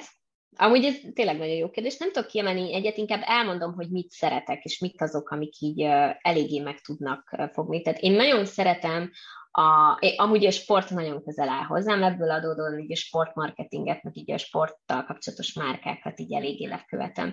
És szeretem így a Nike-nak, Adidasnak azokat a reklámjait, ahol így tényleg nagyon jól meg tudják ragadni a sportnak így a különböző aspektusait, illetve hogy hozzá kapcsolódnak, rákapcsolódnak ilyen különböző jó ügyekhez, célokhoz kifejezetten szeretem szakmailag is kielemezni, így a, és, és így mindig ámulok, hogy hogy meg tudnak újulni, és milyen videókat tudnak összevetni, és milyen érzelmeket, meg milyen ügyeket tudnak képviselni. Úgyhogy az biztos, hogy most így el, elsőre ez a két márka jutott eszembe, ebből talán még a Nike az erősebb is. De most így más márkát. Még, még majd hadd gondolkodjak, aztán majd megvágjátok, jó? És még majd a végén még esetleg visszatérünk rá. Oké. Okay. Beszéltünk... Bocsánat. Bocsánat. Mit Megvágjuk. Ha ma itt vagyunk? De hogy vágunk, ez természetes beszélgetés. Mit gondolsz az Apple-ről? Mint mint brand? Hát az biztos, hogy nagyon jól csinálja, nagyon jól csinálták. Én megnéztem ugye több filmet is a, a, a Steve Jobsról, meg így olvastam cikkeket, könyveket, stb. Tehát, hogy nagyon nagy profizmus van mögötte. Uh, tényleg tényleg egy, egy, egy, egy már sokáig nem értettem amúgy, hogy az emberek hogy tudnak így sorban állni így órákat, hogy mikor így kijön ez, meg várják már a bejelentéseket. Uh, valahol még számomra most is furcsa, mert én nem én egy nagyon tudatos fogyasztó vagyok szerintem, tehát hogy tényleg én így elég tudatos vagyok, és így nehezen tudnak ennyire így érzelmileg befolyásolni, hogy csak azért, vagy, vagy, vagy hogy ilyen szinten ilyen óriás fan legyek, hogy így mondjam. De, de hogy így megismerve így a történetüket, meg látva, amit felépítettek, tényleg ehhez így nem tudok túl sok mindent hozzáfűzni, mert magáért beszél. Tetszik a, az alapító, vagy te, tetszik, ahogy így a, a Steve Jobsnak így a hozzáállása, meg volt persze a személye, tehát hogy ez így, meg voltak ugye a negatív oldalai is, de az tény, hogy egy, egy, egy profi volt, meg egy zseni volt, és az is, hogy, hogy hogyan tevődött össze ennek az egész Apple-nek így az evolúciója, tehát azért így kellett más is a háttérben, ugye nem csak ő, de ugye ő volt így az egésznek az atya. Mm, igen, ezt majd lehet, hogy felmondanám. Így keresem a szavakat, de igen, tehát ennyi. No, nagyon tetszik a reklámjaikban, hogy nincsen az, hogy vedd meg hanem csak Igen. egyszerűen elmondanak egy kis történetet. Hogy, a, például mostanában, ami nem is tudom, az iPhone 11-nél kezdődött, vagy valami hasonló, hogy csinálják a reklámot, és akkor csak ki van írva, hogy iPhone 11 vagy 12-ben lett felvéve. És akkor úgy vagy vele, hogy wow, és akkor nem, nem kell azt mondani, hogy te most vedd meg, mert most 50% off, vagy, vagy 10% a kevesebb, vagy valami hasonló. Ez annyira, nem tudom, varázslatos szinte az egész. Igen. Azt gondolom, hogy az Apple-t nagyon jól építették fel. Um, nem véletlen, hogy már ott tart, ahol meg, hogy ilyen, ilyen követés veszi körbe, tehát hogy az emberek ennyire várják a termékeket, ennyire várják, hogy kijöjjön az új dolog. Ja, én is megnéztem egy csomó könyve, filmet, meg elolvastam könyvet, cikkeket, stb. És tehát ami mögötte van az egész történet, az így magáért beszél. Igen, Steve Jobsnak megvoltak így a kevésbé uh, pozitív tulajdonságai is, viszont így az egész, amit így maga mögött hagyott, az, az tényleg így egy, egy heritage, egy örökség. Mm, és, uh, és ami szerintem így nagyon, tehát tényleg nagyon jó, hogy, hogy nem hogy így egy, egy, egy ilyen életérzés, bár a, ugye igazából nem csak egy életérzésről szól, de hogyha az emberek így lefordítják maguknak, és illetve az, hogy ő ugye megálmodott valamit, és hogy tényleg az egy ilyen a vízióját így szépen felépítette. És ugye én szeretem amúgy, közben olvastam ugye Mm, csomó ilyen könyvet Simon Sinek, stb., akik mind ugye őt hozzák vissza, hogy ő mindig a miért elkezdett, és hogy mi volt az egész mögöttes, tehát az építkezése mögötti dolog, és, és ez, ez annyira tényleg így jó látni, hogy ez így hogy állnak össze a kis darabok, meg hogy így hogy építette fel ezt az egészet. Nagyon szívesen látnék egy forgatókönyvet, hogy, hogy tényleg mi volt a gondolkodás mögött, amikor építették ezt az egész piát, meg, meg brandinget, hogy, hogy mit miért csináltak, mert nekem ez még mindig annyira a sejtelmes az egész. Mert ugye bármit, amit felmész az internetre és tanítanak, ők azt nem csinálják.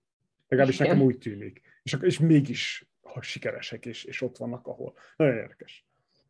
Igen, nekem nagyon tetszik az egyik filmben, ott a, a ugye a két viszonylat alakítja, a, a marketingesét, és ő a végsőkig ott volt, tehát, hogy, és, és amúgy őt például nagyon elismerte, meg őnek így adott a véle, még így, tehát legalábbis a, a filmből az jön le, hogy így befolyásolhatta, és hogy így tényleg így nehezen sokszor, de hogy így rábólintottnál a dolgokra, nem mindig, de hogy stb. És hogy igen, én ebben gondolok, nézem, hogy, hogy milyen lehetett így vele együtt dolgozni, de hogy az tényleg az látszik, hogy, hogy adott a szakmailag a véleményére, meg így, be, meg, meg így végig kitartott mellette, tehát hogy a, már mint a marketingese, pedig nem volt egy könnyű eset.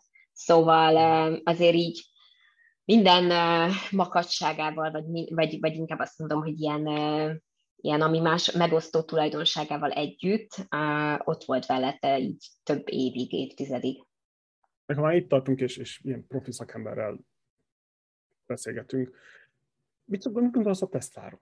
Hiszen azok még annyi reklámot Attila, gondoltam rá, hogy nem fog, és a Patagóniát azt most légy szívanyagoljuk, jó? Ja, Tehát nem, nem, Amazon, Amazon, Tesla, Patagónia. Nem, ezekben nem megyek bele, ezekben nem megyek bele, annyira nem más. De tisztában vagyok az alaptevékenységkel és purpose mindennel, de nem megyek bele. Nem vagyok ilyen szinten uh, arra az iparágra, meg arra specializálódva.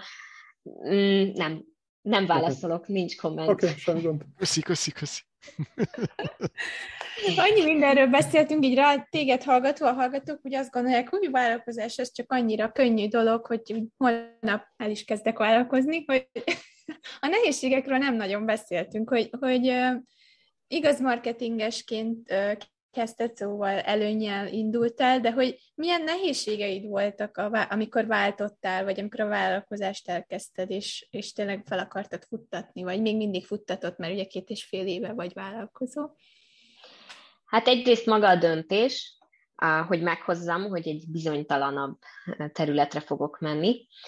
Viszont egy nagyon kedves ismerősöm mondta azt, hogy amikor a diszkomfort érzeted erősebb, mint a félelem a bizonytalanságtól, akkor kell váltani. És én elértem ezt a pontot, amikor már erősebb volt a diszkomfort érzetem, mint a félelem, és ez volt az első kihívás, hogy ezt meglépjem. Persze azért építettem tudatosan a háttérbe, tehát végül, amikor felmondtam, akkor már volt két ügyfelem, és meg, tehát megbízásom és ügyfelem, de ez akkor is egy nehéz döntés volt, hogy biztosan fogok-e tudni annyi bevételt hozni. Nálam az alap volt, hogy kevesebbet nem fogok keresni, mint ami nagyvállalati világban, tehát hogy így, és akkor ez, ez, ezt elfogadni, hogy akkor ezért tenni kell, stb. Ez volt az első maga a döntés. Aztán pedig az, hogy, hogy a nekem ami kihívás a mai napig is, hogy, hogy hogy így önmagamat, önmagamat kellően, tehát hogy ugye nagyon nagy a verseny, és hogy így önmagamat kellően elismerjem, hogy így mondjam. Én egy olyan típusú személy vagyok, aki nagyon kritikus önmagával, és akkor így, így tényleg így elismerjem és felismerjem azt, hogy tényleg valóban értékes, és sokkal értékesebb, mint gondolnám a, a, amin van, tehát a tudásom és a, amit tudok adni. És ezt folyamatosan tudatosítani, ez, ez, ez számomra egy ilyen feladat állandóan, ami, ami most már azt mondom, hogy már nem, de hogy így sokáig.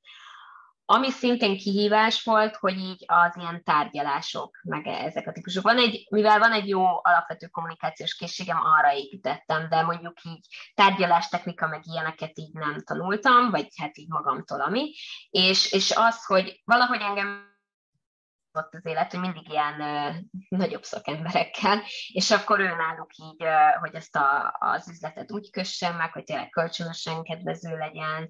Uh, amikor ilyen első nagyobb csomagajánlatot kiadtam, hogy akkor az, uh, azt, azt kimerjem mondani, hogy tényleg, hogy mert azt meg fogja fizetni, mert értékes a tudásom. Tehát, hogy ezeket így, ezek a belső, belső játszmák, uh, ezek, amik kihívások számomra, illetve ami, ami még a, a harmadik dolog, hogy úgy, hogy fejlesztem a vállalkozásomat úgy, hogy közben az ügyfeleimnek fejlesztem a, a, a vállalkozását, illetve a, és ez igaz arra, hogy vállalkozásfejlesztés és márkaépítés hogy e, ez e között lavírozni, hogy ugye alapvetően én az időmmel tudok segíteni a, az ügyfeleimnek, hiszen a, a szolgáltatást nyújtok, de közben önmagamat is építeni, közben kapcsolatokat építeni, kámat építeni, kommunikálni, láttatni magam, gondoskodni új ügyfelekről, bár hál' Istennek tényleg ajánlás útján jönnek, de azért elmenni rendezvényekre, stb. stb.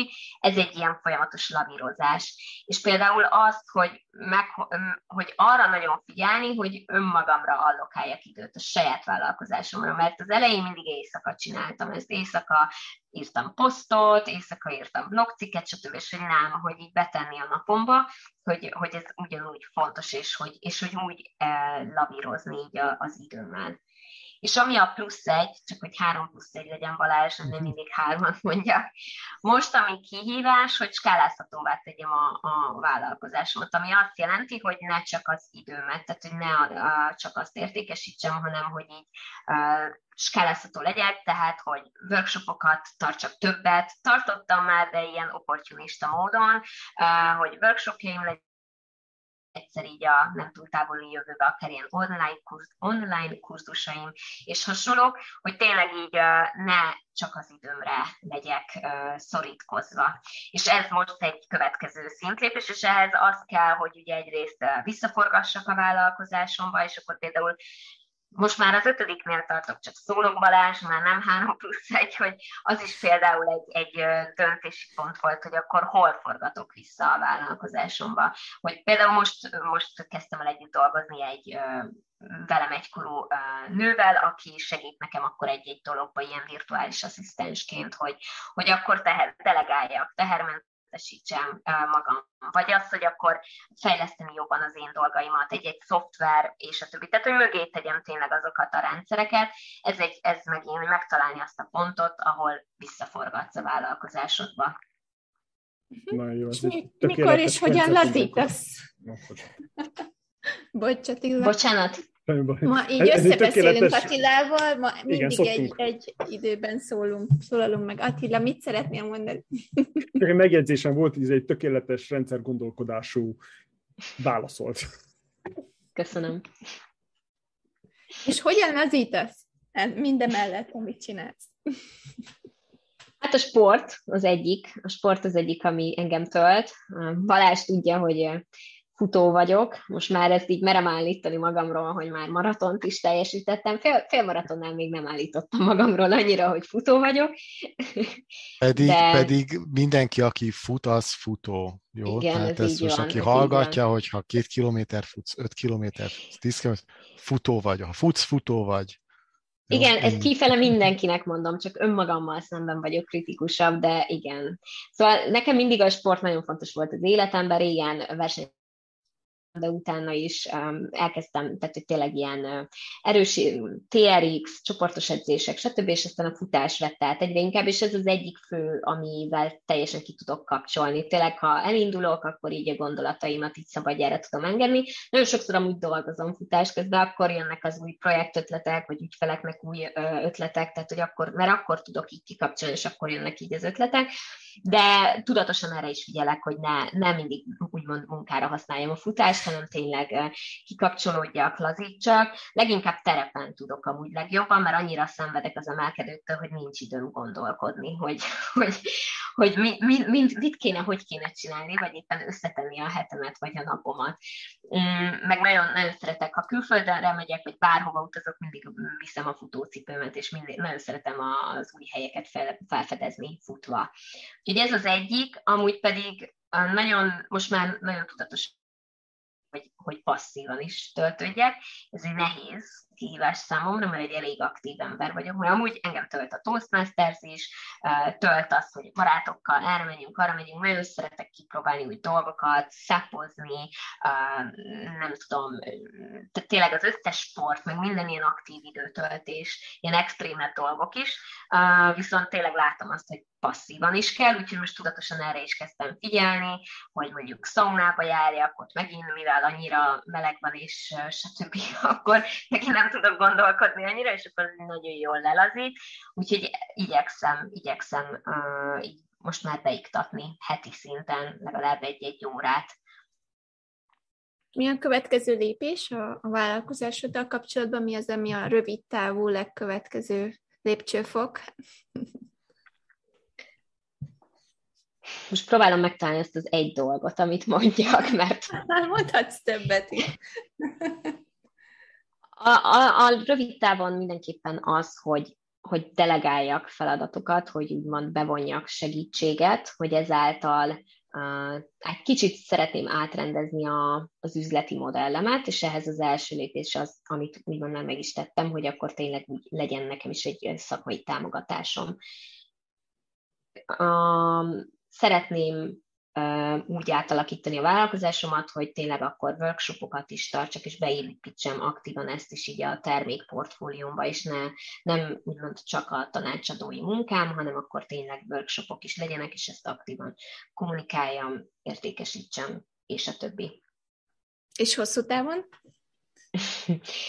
hosszú távon szeretnék majd csapatot építeni, ennek még, ez még majd megint egy döntés lesz, hogy mondjuk ügynökség vagy ne ügynökség. Sok minden szól az ügynökség. Az biztos, hogy már most is van egy csapat, úgymond, a, akikkel együtt dolgozom, meg vannak azok a szakemberek, akiket így behúzok egy-egy projektre. Ezt szeretném még bővíteni, hogy akkor több emberrel tudjak úgymond gazdálkodni, hogyha az egyik mondjuk webfejlesztőnek vagy bárkinek a kapacitása, vagy már nincs kapacitás, akkor más tudjak, és ennek kitalálni ennek a módját, hogy akkor tényleg milyen módon működjek. Az is a fejemben van, hogy csak egy hátként úgymond, hogy így mondjam, vagy vannak ezek a holokratikus szervezetek, hogy egy ilyen típusú dologba, ez majd a jövő zenéje. Az biztos, hogy csapatépítés valamilyen formában. De jó, ez Attilának az egyik kedvenc ilyen szerkezete, ugye, hogy ökoszisztémát építeni, de akkor ez a holo, milyen holografikus? Holokratikus, holokratikus. Holokratikus, holokratikus, hú, tanultunk ma is valamit. Igen, nagyon tetszik. Nagyon sokan kilódnak, a, a főleg kezdő vállalkozók azzal, hogy most uh, delegáljanak. De így mindenhez úgy ragaszkodnak, mintha nem tudom, miről nem lesz. Pedig nem tudsz mindent csinálni. Előbb vagy utóbb vagy belegörnyedsz, vagy megtanulod elengedni. Igen, meg azt nehéz uh, szerintem meg, meglépnie sok embernek, hogy lehet, hogy rövid távon kiad pénzt, de felszabadul uh-huh. ideje, és akkor azt be tudja hozni, és sokkal többet tud behozni. Uh, és ez, de ez, ez valahol, a, ugye ez összefügg azzal, hogy ugye fontos az anyagi biztonság, meg ott, ott van, és ezt, ezt meglépni. Mm, szóval itt, itt szerintem nagyon fontos az, hogy folyamatosan az embernek így önmagát fejlesztenie, meg, meg olyan emberekkel körbevennie magát, akik inspirálni tudják, vagy akik már egy-két lépéssel előbbre vannak, és, és akkor így jó példát, és akik úgy tényleg bátorítják, akik el tudják mondani, hogy tényleg higgyel, meg higgye magába, ez nagyon-nagyon fontos. Én mindig olyan emberekkel vettem magam, akik, akik minimum három lépéssel előbbre voltak. Ebből adódom viszont mindig hozzá mindig, mindig azt éreztem, hogy még nem tartok ott, ahol csak azt sosem vettem figyelembe, hogy ők már mondjuk tíz évvel idősebbek, meg már, és akkor ezáltal mennyivel több tapasztalatuk van, viszont arra nagyon-nagyon jó volt, meg most is nagyon jó, hogy, hogy így húzzanak, és inspiráljanak, meg segítsenek, ha kell, úgy tényleg tanácsokkal. Nagyon tetszik. Bár, hogyha nem, ha nem olyan emberekkel veszed körbe magad, akiknek olyan attitűdjük van, amilyet te el akarsz érni, akkor csak visszafejlődsz. Igen. Kényelmes, kényelmes kis buborékba élni, az, az csak kényelmes. De ott nem fogsz fejlődni. Igen, meg nem fog lépni az, az, az ember. Fejlődés az fájdalommal jár. Ez az igazság. Valamilyen szintű kényelmetlenséggel, fájdalommal. Ez van. Szinte mozoistának kell legyen, nem? Hogyha vállalkozni akar, sikeres vállalkozó akarsz lenni, nagyon durva. Igen, meg, meg ami még szerintem, hogy, hogy megtalálni azt, hogy ugye a vállalkozásban szó, de így tolni, bele kell tolni így az energiádat, idődet, stb. És akkor, de megtalálni azt, hogy ne told túl, meg hogy, vagy hogy meddig csináld, és mi az a határ. És akkor ebbe is nagyon jó az, hogyha olyan emberekkel van körbevéve az ember, aki már egy-két lépéssel előbbre van, mert akkor ő megint tud segíteni, meg ő kívülről jobban látja, hogy hol tartasz, és hol kell mondjuk behúzni ezt a bizonyos féket. Ez az, az a kívülről, hogy, hogy olyan embert be, hozni be, aki érzelmileg nem, nem fél például tőled, téged megbántani. Ugye ez a baj a családtagokkal hogy mindenki annyira fél megbántani, hogy nem, inkább hazudnak neked. De olyan embereket behozni, akik megmondják kerekperec, hogy ez van. Ez a nyers őszintesség, ez a végtelen mennyiségű bizalmas beszélgetések, ez nagyon fontosak. Mm, igen, igen. Szerintem még egy dologról nem beszéltünk, a, a jövő... Attila, Attila. Ugyanabban a pillanatban nagyon sok vágás lesz ebből. Jó, én vágom. Ó, az jó. Oké, okay, szuper. Tegnap megállapodott, hogy abba, abba vágás Látszik lesz. a mosolyunk egy már nagyobb. Mielőtt, mielőtt áttérünk a villámkérdésekre, vagy a, az utolsó részére a beszélgetésre, én még a jövő trendekről így megkérdeznélek, mert hogy ebben a világban mozogsz, és annyi minden történik a marketing terén, én pont két hete találtam egy ilyen AI-os beépített dolgot, amiben csak beírod, hogy mit szeretnél, és megírja neked a kontentet, és én annyira örültem, hogy, hogy értelmes mondatok jöttek föl, és még használni is, használni is tudtam, hogy esetleg ilyen eszközöket már használsz, vagy, vagy követted vagy mik azok a trendek, amiket érdemes mondjuk ma egy, egy kis vállalkozónak még megpróbálnia. Először röviden az AI-ra válaszolok. Én így kifejezetten Viszont van, mm, vannak olyan ügyfeleim, volt, meg most is van, akiknek a maga a, a terméke az így többek között erre épül, hogy AI-jal adatokat gyűjtsön. Szóval válaszolva a kérdésre, ez egy nagyon fontos, és egyre inkább az lesz, meg az egész adatgyűjtés, adatvezéreltség, ez, ez, ez, ez nagyon fontos. A, maga az, hogy milyen trendek, és mit érdemes, tehát az biztos, hogy folyamatosan fejleszteni kell magát az embernek és a vállalkozóknak is, marketing terén is, de amúgy minden területen. Folyamatosan változik, tehát, hogy így az online-nak köszönhetően, meg minden ilyennek. De nagyon fontos. Ugye most változni fognak megint így a hirdetésekkel kapcsolatos dolgok, ez megint sok kérdőjelet vet föl. Én nem vagyok ilyen szinten szakember ebben, úgyhogy nem is szeretek előre mondani, hogy akkor most mi lesz, hogy lesz reagálni kell rá, és ami fontos, hogy ne egy ö, dologtól tehát, hogy több lábon kell állni így a kommunikációban is, és, és ez, ez, ezek a tények még inkább megerősítik az embert, hogy tényleg muszáj több lábon, nem egy, egy oldalról, egy helyen elérni az embereket, meg egy felületen. Most gondolkodom, mi volt még a kérdésed, hogy... Hát szerintem hasonló, hogy esetleg ja, igen, igen. Még megvan, megvan, megvan, megvan. És ami, amit még szintén fontos, hogy, a, hogy a, az emberek is változnak, egyre inkább, tehát ha azt nézzük, egyre nehezebb amúgy a figyelmét felkelteni az embereknek. Most már azt mondják, hogy három másodperc. Három másodpercet van, hogy meg, felkeltsd és meg is ragad a figyelmet. Egyre nehezebb, rengeteg impulzus ér minket. Nagyon nehéz kitűnni már így a tömegből. Ezért a márkáknak folyamatosan meg kell újulnia, folyamatosan figyelni kell a trendeket, folyamatosan le kell követni a célcsoportját. De egyre nehezebb lesz ezt a definiálni, mert már egyre gyorsabban változik az érdeklődési köre, a, a, főleg a fiatalabb generációknak. Gyorsan hoznak meg döntést, a, gyorsan pártolnak át másik márkához. Éppen ezért eh, tényleg nehezebb lesz már szerintem így personákat meghatározni. Legalábbis bizonyos területeken, meg bizonyos iparágokban, tehát azért általánosítani nem szabad. Úgyhogy ez egy kihívás, hogy ezekre hogyan reagáljanak a márkák, meg hogyan reagáljanak a cégek. Az biztos, hogy folyamatosan kell fejlődni, lekövetni, megújulni, és, és csak hogy visszacsatoljak egyik témánkra, ugye visszajelzést is akár kérni, meg megismerni jobban azt a bizonyos célcsoportot. Ezek a, ezek a trendek nekem akkor, akkor olyan BS-nek tűnnek ilyen humbuknak de ez olyan, hogy honnan tudod, hogy, ne, hogy az én iparágamban, az én cégemnek mi lesz a trend 2022-ben? Nem? Igen, Annak igen. Ez, igen. Megjelen... Nem, bocsánat, fejezd majd utána mondom. Minden év elején vannak ilyenek, hogy na, ilyen és ilyen marketing, vagy nem tudom, milyen trendek lesznek. Honnan a fenéből tudod? Szóval ez ekkora humbukot hanyagoljuk. Te csinálod, te csinálod a trendeket. Ha, ha tudod, hogy mit csinál a Facebook, a Google, meg még mit tudom én, öten mások, akkor az lesz a trend. Tetszik, nem tetszik? Igen, igen, de itt is amúgy fontos, hogy B2B-ről vagy B2C-ről beszélünk, fontos, hogy milyen típusú termékünk van, szolgáltatásunk van, milyen iparágban vagyunk, tehát rengeteg mindentől függ. Tehát egy ilyen nem tudom, egy ilyen konzervatívabb, hogy így mondjam, iparágban mondjuk nem fog olyan szinten változni a dolog, ami főleg ami B2B, ott nem fog mondjuk egy éven belül drasztikusan megváltozni, mint mondjuk egy B2C területen, ahol tényleg így a, a, a, a fogyasztókat, meg így a végfelhasználókat kell. Igen. Akkor még egy körkérdés a fiúkhoz. Van valami kérdésetek még uh, Nikőhöz? Engem még mindig érdekel, mit gondolt tesztáról, de anyagoljuk. És Attila, neked mi a kedvenc márkád? Tudjátok, hát ismertek már. Hallgassátok meg az előző adásainkat. Szerintem erre még te is tudsz válaszolni. Én nem tudom, úgyhogy engem érdekel.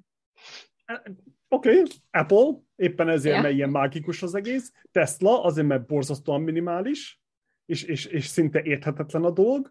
Uh, Patagonia, Patagonia. Azért, Patagonia éppen azért, mert, mert olyan hirdetést tett fel a New York Times-ba, egy teljes oldalú hirdetést, ami, ami, ami eldobja az agyadat, hogy ilyet normális, épeszű cégvezető nem csinál, de ők megcsinálták, Szóval az ilyen különlegességek, csemegék, amik érdekelnek, hogy, hogy ilyen végtelen gondolkodásba is lehet sikeresnek az ember, meg vállalkozás, meg egy brand. Ez nekem unalmas, a közép, középmezőn olyan unalmas, nem szeretem. Akkor most én is visszakanyarodok az előző kérdésre, hogy Balázs megvághassa.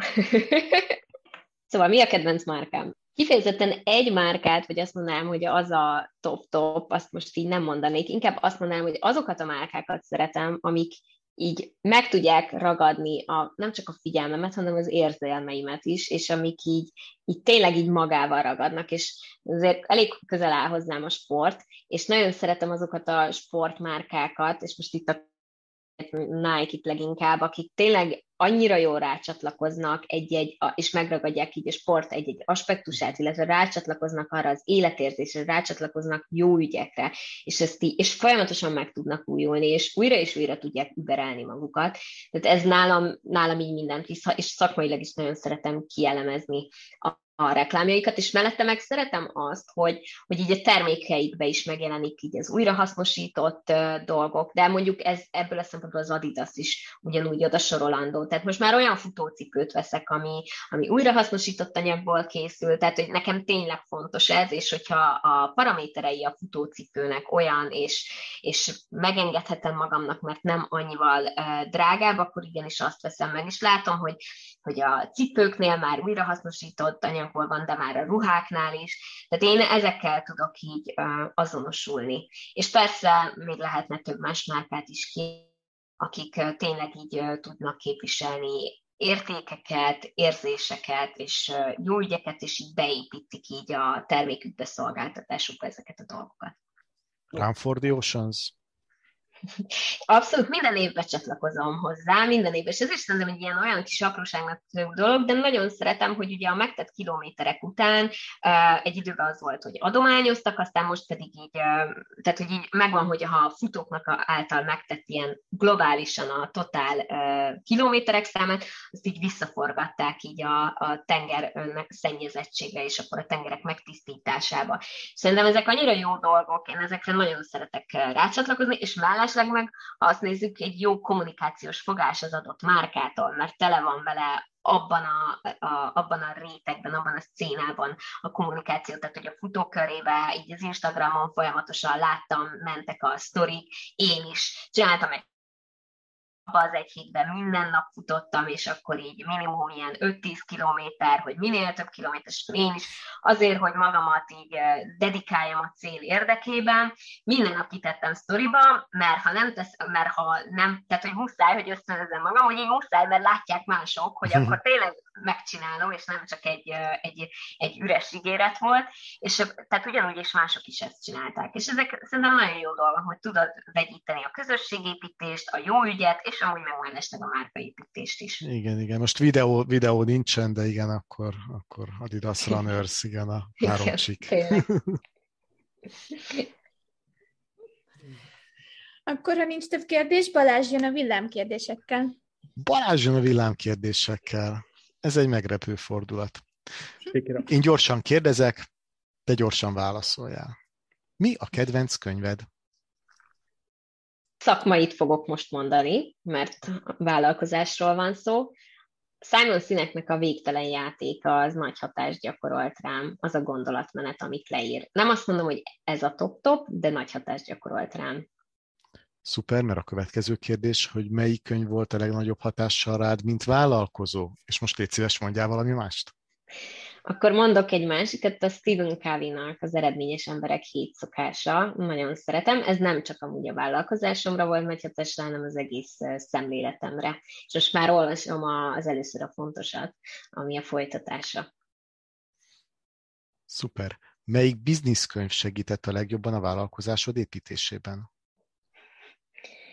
Nem mondom, hogy a legjobban, de az biztos, hogy sok mindent ki tudtam belőle venni. A One Million Follower, ami arról szól, hogy egy hónap alatt hogyan épített egy millió követőt. Azt szeretném kihangsúlyozni, hogy azért neki eleve már egy olyan klient azért könnyebb volt, amire könnyebb volt építeni, de minden esetre jó praktikák voltak benne, amiket én is át tudtam építeni így a, a, a, a tanácsaimba, hogy miket mondjak az ügyfeleimnek. Uh-huh. Meguglizom, de ezt kiírta? Ez kinek a könyve? Ezt most hadd ne kelljen megválaszolnom, jó? Google, a barátunk. Ide tudom hozni, ha szeretnéd, de... Mi a kedvenc podcasted? Ha hosszabb podcast, akkor a Michelle Obama-nak, Oprah Winfrey-nek és hasonló inspiráló nőknek szoktam a podcastjait hallgatni. Ha rövidebb, akkor a, a Neil Patek, illetve hasonló marketing guruknak szoktam, amik ilyen 5-7 perces podcastek. Mi a kedvenc business podcasted? Mi más mondhatnék, mint a Magyar Business Podcast? Ez kötelező válasz, nem? Nem, egyébként egyáltalán nem. De köszönjük szépen. Ugye, most így viccet vélem, nem, nem, nem, emelnék ki úgy. Szeretek több mindent hallgatni. Ilyen vegyes fogyasztó vagyok. Helyes, helyes. És mit hallgatsz, olvasol, nézel most? Sok hangos könyvet hallgatok, futás közben, főleg ha, ha hosszú távot futok, akkor futás közben. Mm, most éppen a az először a fontosat, azt most hallgatom, és nem olvasom. Illetve van még egy, a hogyan építs milliós, milliómos vállalkozást, az is egy üzleti kócsnak, azt hiszem ez a címe, ezt hallgatom, ez is hangos könyv. Mit olvasok? Most amúgy most ezt hadd, megnézhetem? Persze. Több mindent olvasok, az egyik, amit olvasok, az a Simon Sinek a Találd meg a miérted, ami segít, hogy a vállalkozásoknak a, a miértjének a megtalálásában, illetve a magánszemélyeknek a miértjének a megtalálásában. Mi az, ami szakmailag most inspirál a legjobban?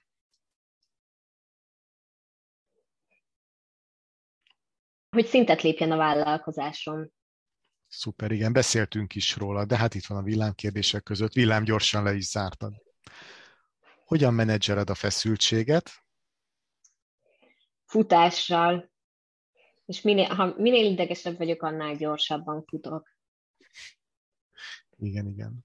Mi van a zsebedben? Semmi, nincsen most zsebe a nadrágnak, ami rajtam van. És le se kellett nézni hozzá. Wow, nagyon tudatos. Rendezett vagy rendezetten iroda?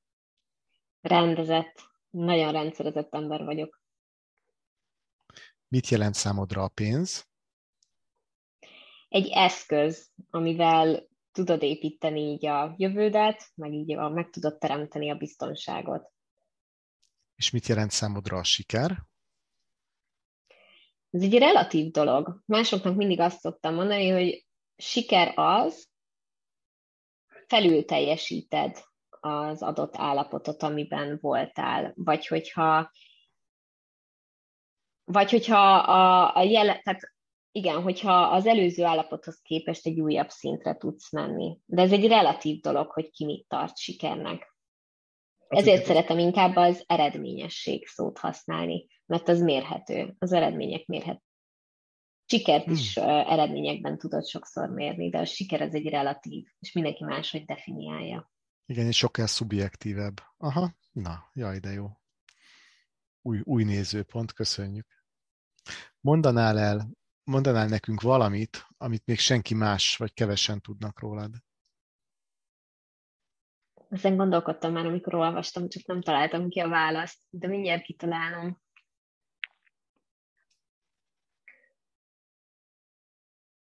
Um, jó, mondom. Gyerekkoromban kétszer kellett összevarni az államat. Egyszer már biciklizés közben estem, egyszer pedig futás közben. Azóta megtanultam, hogy a kezemet oda tegyem a testem elé, mikor esek. És ez egy nagy tanulság volt a gyerekkoromból, és a hegek azóta is emlékeztetnek rá. Wow, Korviák premiért hallottunk, ezt még sehol máshol nem mondtad el. Szerinted mennyire fontos a szerencse az üzletben? Tudsz mondani egy százalékot? Százalékot nem, de azt, én azt vallom, hogyha keményen beleteszed a munkát, akkor igenis jár neked az a bizonyos szerencse. És hogy a szerencse az megint egy relatív dolog. Hogyha megteszel mindent, akkor össze fognak állni a csillagok, és akkor szerencsét, azt megkapod azt a bizonyos szerencsét. Szuper, nagyon szépen köszönjük. Jó, jó. És ezzel kívánunk neked nagyon sok szerencsét a későbbiekben. Köszönöm kérdés, szépen. Jim Collins nem szoktad olvasni vagy hallgatni? Jim Collins nem? Nem? Olyannak nézett ki az a aurád, mint a Nem, de majd rákeresek, ez most már csak ilyen, bár bele lehet tenni, de hogy a lényeg, hogy az az igazság, hogy most kezdtem, tehát hogy én nagyon aktív vagyok, és nagyon elfáradok estére, és mindig elalszom olvasás közben, és ez nekem ez az olvasás évekig ilyen tényleg egy kihívás volt. Nagyon szeretek olvasni, de tényleg az, hogy viszont leüljek, az, na, szóval nagyon aktív ember vagyok, csinálok, megyek, sportolok, stb. És akkor először kezdtem el a hangos könyveket, ez egy óriás megvilágosodás volt számomra, és most kezdtem el tudatosan az olvasást el így rászorítani magam az elmúlt ilyen fél évbe, egy évbe, mert szeretek olvasni, csak valahogy időm már nem jutott rá, meg így mindig, tényleg mindig elaludtam rajta. És, és akkor most, most hoz könyvet rendeltem magamnak, ilyen önfejlesztő, meg ilyen vállalkozásfejlesztő, és most érem utol magam. Azért volt nagyon nehéz talán megmondanom, hogy milyen könyvek, stb., mert itt van a sor, és hogy alig várom, hogy amúgy végre olvassam meg, stb. Egy éve megvettem a Barack Obama-nak a könyvét is, és még mindig nem jó olvastam el, tehát, hogy így... Azt szarna is olvasod. Mm, nem tudom, a Michelle Obama könyv amúgy nagyon nagy hatással volt rám. Amúgy mellesleg az egyik beszédem a Toast, a versenybeszédem a Toastmasters-en erről szólt, és, és nekem az a, a például az önmagamnak a, a bátorság, meg az önmagamnak így az elismerése, felismerésében rengeteget segített. Úgyhogy a Barack Obama könyvvel is ugyanilyen ö, elvárásokkal vagyok. politika szaga volt az egésznek, nem? Igen. Tetszett. Kíváncsi vagyok. Ilyen harmadik személy beszéltek róla, mintha ő lenne az Atya Úristen. Tipikus politikus. De, de, de, de ezt ő írta, ez nem... Ö, ö, tehát, hogy ez nem ő egyes szem első személyben van írva? Nem tudom, az audiokönyvet, amit hallgattam, az, az harmadik személybe írtak róla, mint ha nem tudom milyen. Na, ebből látszik, hogy tényleg még bele se lapoztam sajnos, nagyon gáz, de, de hogy most már végre megteszem. Én azt gondoltam, hogy ez egy, hogy nevezik, tehát amikor önmaga írja a könyvet, na. Igen. Önéletrajz, köszönöm szépen. Lehet, hogy nem, nem ugyanarról a könyvről beszélünk, és, és más volt, nem tudom, de ja. Biztos, hogy van róla több könyv is. Ja. Ja, biztos. jó PR. Hát mi köszönjük szépen, hogy itt voltál. Egy nagyon jó kis beszélgetés volt, elrepült az idő, és köszönjük a hallgatóknak is, hogy itt voltak. Um, és nem sokára jövünk megint egy újabb vendéggel. Hallgassátok a Magyar Business Podcast. Sziasztok! Sziasztok! Köszönjük! Sziasztok! Köszönöm a meghívást!